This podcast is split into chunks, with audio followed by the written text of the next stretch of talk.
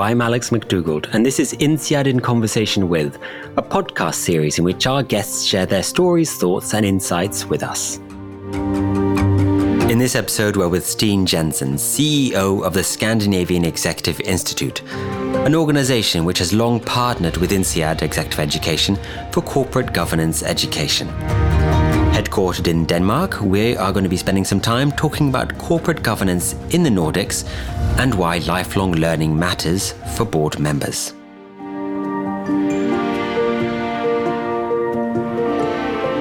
Thank you, Steen, for being with us today.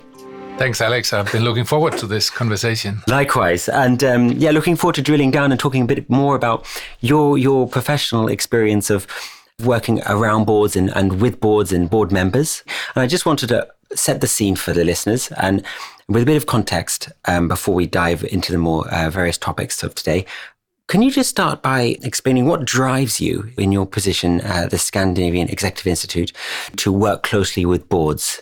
I think board will play a major role in shaping the future. Uh, that hasn't been their role in the past. In my opinion, the world is uh, transforming for various reasons. We can see uh, the obvious signs, uh, the consequences of climate change. Uh, we see geopolitical instability, pandemics, and so on. So there are a lot of obvious signs that are visible, but that's just a result of something that has been going on for, for several years. And um, on, the, on a more fundamental level, what influences the the organizations, the, the corporations, is um, for instance, a technological development that has been going on for 30, 40 years since uh, the introduction of the of the internet. Historically, we used to be focused on scale and um, and costs uh, reduction, if, uh, efficiency, and so on. And it seems that we are gradually moving into a new time where speed and quality of innovation and the ability to rethink yourself is uh, becoming more and more relevant. And that's also, in my opinion, the solution for many of the problems we have. I don't think we can solve all the problems from a political point of view. We also need uh, leaders and corporations to take an active role. And they won't do that unless it is in line with what is uh, what the owners, what the what is relevant for the company, and how the, the company can be successful in addition. So that's a very complex task we are, are looking at. If if uh, the corporations of the world are the ones to change the world for the better, then we need to develop the way we work as corporations as well. And boards play a, an, a very essential role, I think. That was my going to be my next question to you. So it's great that you touched upon it just at the end. Obviously, typically we'll think of the C-suite, the um, senior management within the company who are going to set the direction and tackle those pressing problems that we face. How does a board fit in to that in terms of influencing and advising or guiding an organization? I think, first of all, boards were established for a different reason than what I uh, try to uh, advocate uh, now. They were established originally to look after the, the, the interests of the of the owners, uh, but then gradually uh, independence and so on became more and more important, and um, and we've been seeing a gap in in some countries between the board and the owners, and that independence is a good thing uh, in many respects because it brings independence of thought, different perspectives, uh, and so on. But since the board has mainly been a con- controlling body or uh, earlier on a ceremonial uh, body, uh, in in many countries and in many uh, organizations. When we move in, into a time where uh, where we need really to challenge conventional thinking, also our own thinking, the board needs to play a role challenging, uh, asking the right questions, having the, the helicopter view, and both understanding the, the, the, current challenges in the organization, but also where do we want to, to, to go? Where should we take this company? and help management build that aspiration that will take them there, but also help them um, realize it in, um, in in the details. You know, we talk about uh, COVID and, of course, the post-COVID era, but then you say the environment has been changing, the expectations on executives, management, and uh, equally the board, and their roles are changing. It must be very challenging for boards to keep up with all those changes and, and, and to ensure that um, frameworks are applied, that uh, expectations are met. Yeah, we we see that boards uh, and board members spend much more time on on their boards, um, partly because of that. So uh, and and I think that the challenge is that the the things you mention are the the things that can be controlled. It's very um, it's very easy to see if you comply. If you did you check the boxes, it's easy to control, and it's easy for the board to to focus on that as well.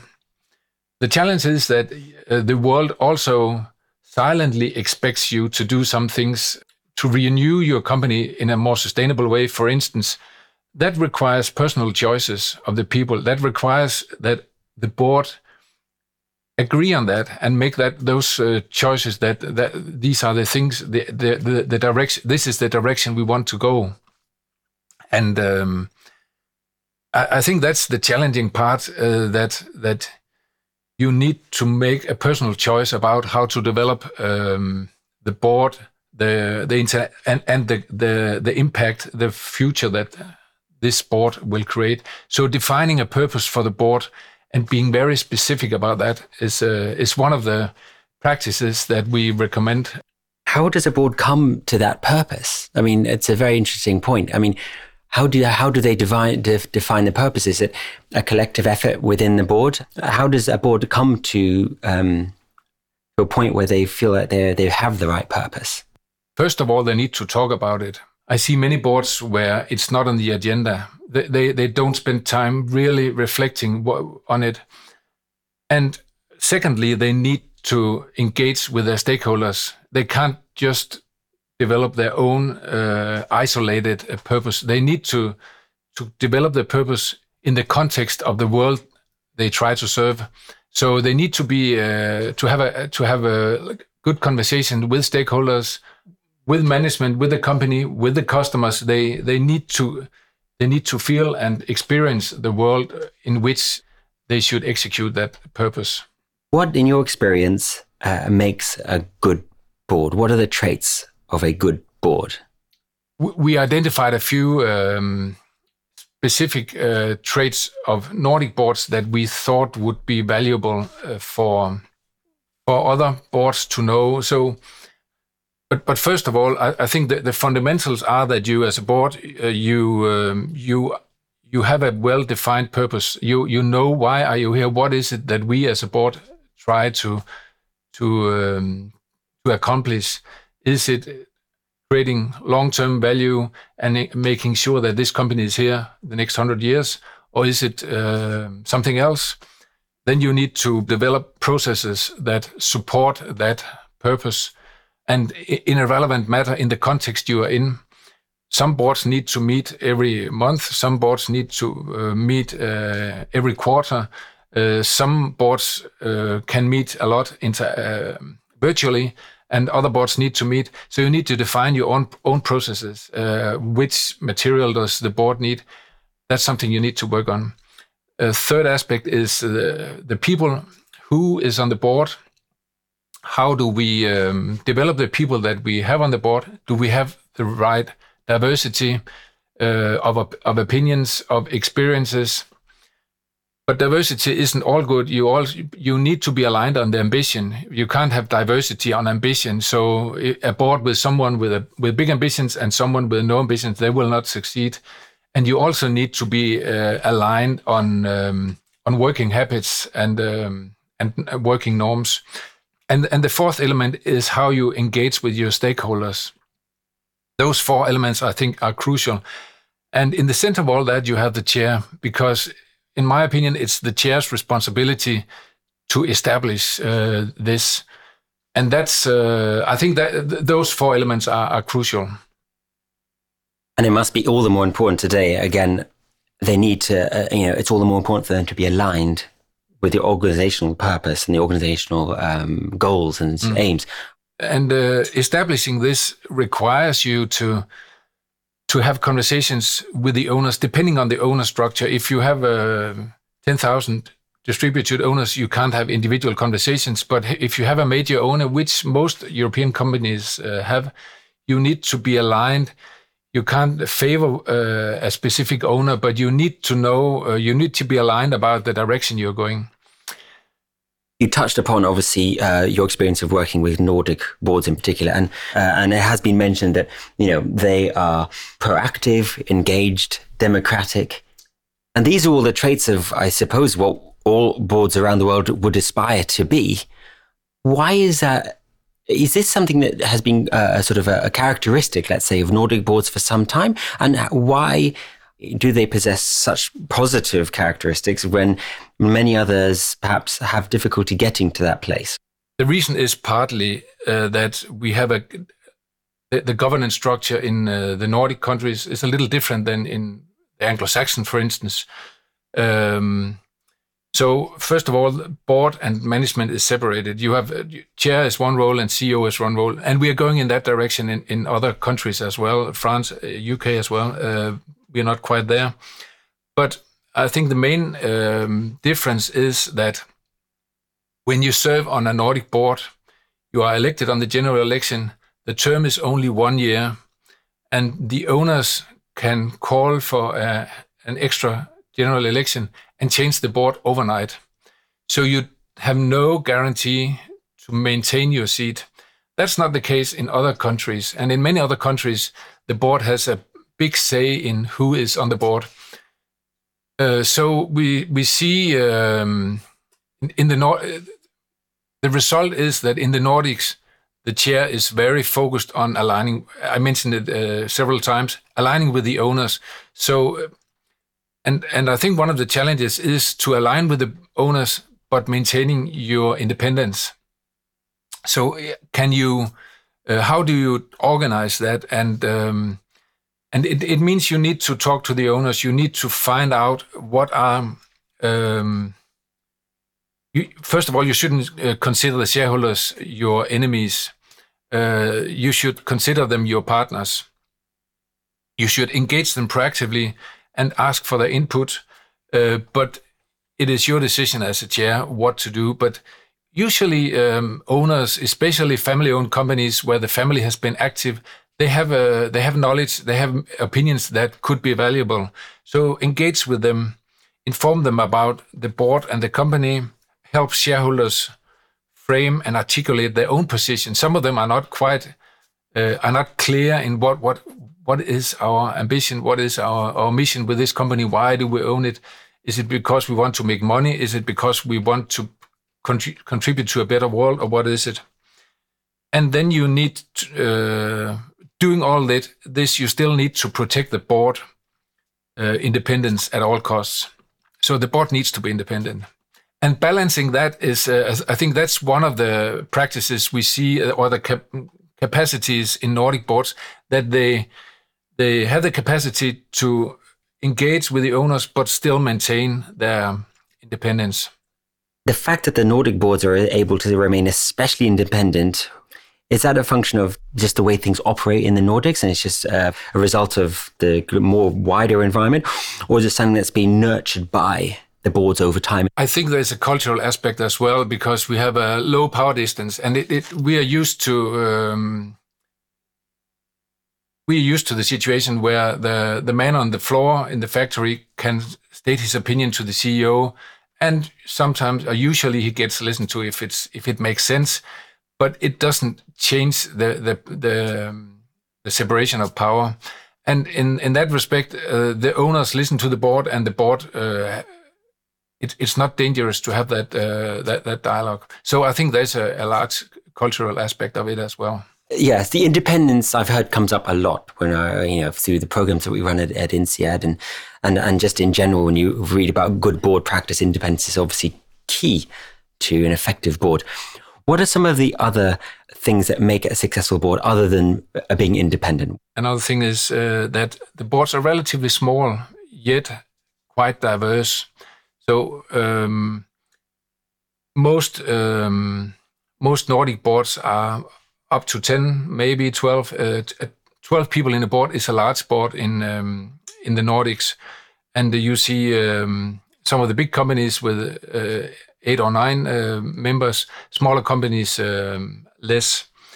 In addition, you uh, have quite a quite a large diversity of gender in most Nordic countries. Uh, unfortunately, not my own country, Denmark. We are we are lagging a little bit behind, but uh, most Nordic countries also have a big diversity on international um, board members. So I think uh, a recommendation is that if if the board is bigger than ten people, uh, you should you could consider uh, reducing it if it's possible. So that's one of the areas we think make make uh, Nordic boards uh, effective. Mm-hmm. A third area is um, not becoming executives, maintaining their um, non-executive approach, but still engage a lot in um, being committed to the business. So we see a lot of, of, boards that engage in what's actually going on in the company, trying to understand not just uh, the C-suite, but also the levels below, what's going on in um, in regards to um, innovation. Uh, how do we develop talent? Because that's something, some of the things that are um, important uh, for the future. They've be- they essentially become far more of a um, strategic partner for the organization rather yeah. than just an oversight uh, in an yeah, uh, indeed yes. They in most cases they are good at maintaining the independence. That, that that's critical and not because independence in what is one thing but also they don't make executive decisions. Some do and uh, I, I, think what i say now is a generalization but it, but it's it's uh, it's a sum of the best practices we have seen and the very successful companies, what, what are the, the commonalities we see across boards?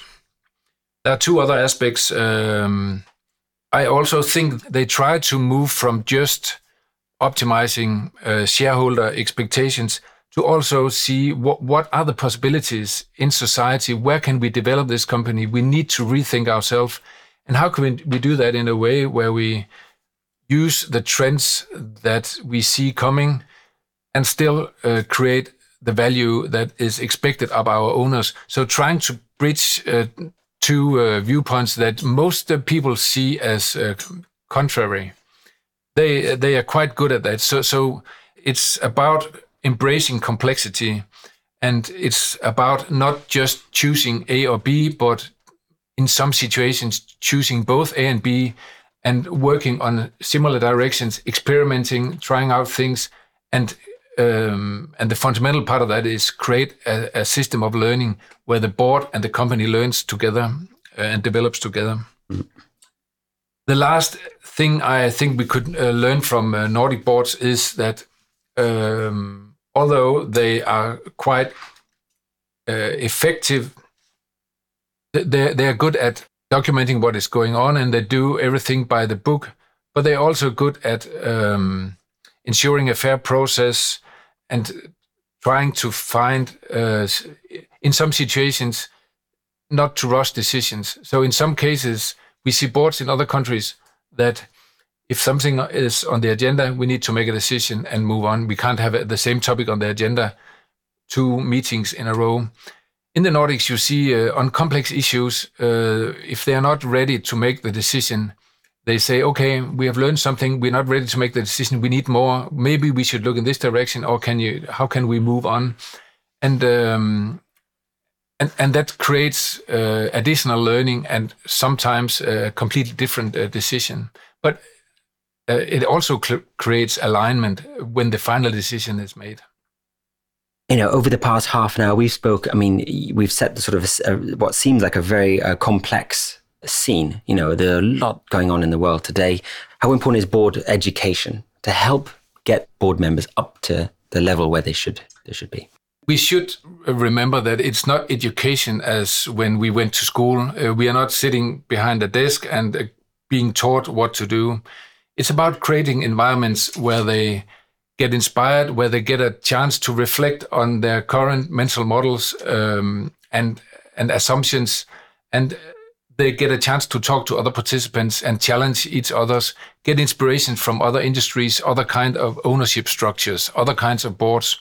So, um, so I, I, think that's even as an important part of, of, executive education that you create that environment and you uh, use the cases, you use the material that allows them to have conversation that they could never plan. And we have content in our programs uh, that we don't tell them about because we also want them to have surprises. We want them to, to have experiences that they didn't expect. They have high expectations, but but I think most of the people joining our board program, for instance, they want uh, they have specific things they want to understand and be um, they have specific skills they want to know about the the structure of um, the, the governance uh, system and what is the role of, of the board member but all the psychological and all the um, all the complex issues uh, and the the traps that wise people uh, fall in when they make decisions in complex systems uh, they are not. Um, that's not what they request because they think they are clever, but they they get some new experiences working in the context that INSEAD is able to create, which allows them to uh, to rethink, um, and that means that um, they they really uh, like it. We have people that went left school in the age of 16, started their own company, has a very successful company, and now they are chair, chairing a company with a thousand people, for instance. Uh, and they never had any formal education. And when they come here, they are they actually never like to go to school, but now they come here and they are um, very uh, concerned about what can I expect. But when they come to INSEAD and and leave the program, they are inspired and they want to come back. They really enjoyed it. They want to bring their their employees, um, and that's very rewarding to to be able to uh, serve a system that that can do that to to lead us. And you've been partnering with INSEAD for, for a great number of years now, so there must be uh, 15 years or so. 15 years yeah. since with INSEAD, and so there's in terms of finding that learning partner, in this case, INSEAD, I mean, that must be the right learning partner, let's say. It must be crucial and testament to the length of the partnership that we have with yourselves. Yeah. I was involved from 2012, 13, and uh, and took over Scandinavian Executive Institute uh, and uh, 2015. So um, and we have been uh, developing the, the, the the relationship and the the partnership since then, uh, developing further programs, um, bringing more participants, and um, we have a very close and um, open relationship, which I really appreciate. We've spoken at length about your experience of working with boards and, and, and the trends, and obviously working with INSEAD and the SEI. What are you excited about for the future with regards boards and the direction they're going in? What makes me excited about working with boards is to challenge conventional thinking. I think there's there's so much good conventional thinking in uh, that has been done creating the the governance systems we have right now. But I think um, the board hold so much more capacity uh, capacity to to develop uh, as boards, but also to influence.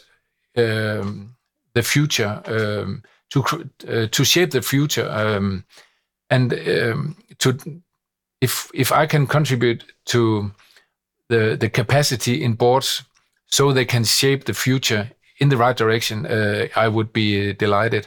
And I think it, it requires both that you focus on sustainability and all those issues, but it also you won't succeed if you are very um, ambitious and you know a lot about sustainability. If you don't know how to lead a good board and lead a company you need to do to do both. And uh, bridging that gap is um, is my real uh, quest. Thank you very much Steen. That's perfect. Thank you. Thanks. It was a pleasure alex. Thanks. And thank you to our audience for listening in I hope you've enjoyed what you've heard today, and if you have and would like to know more about the Scandinavian Executive Institute, there will be a link in the podcast description.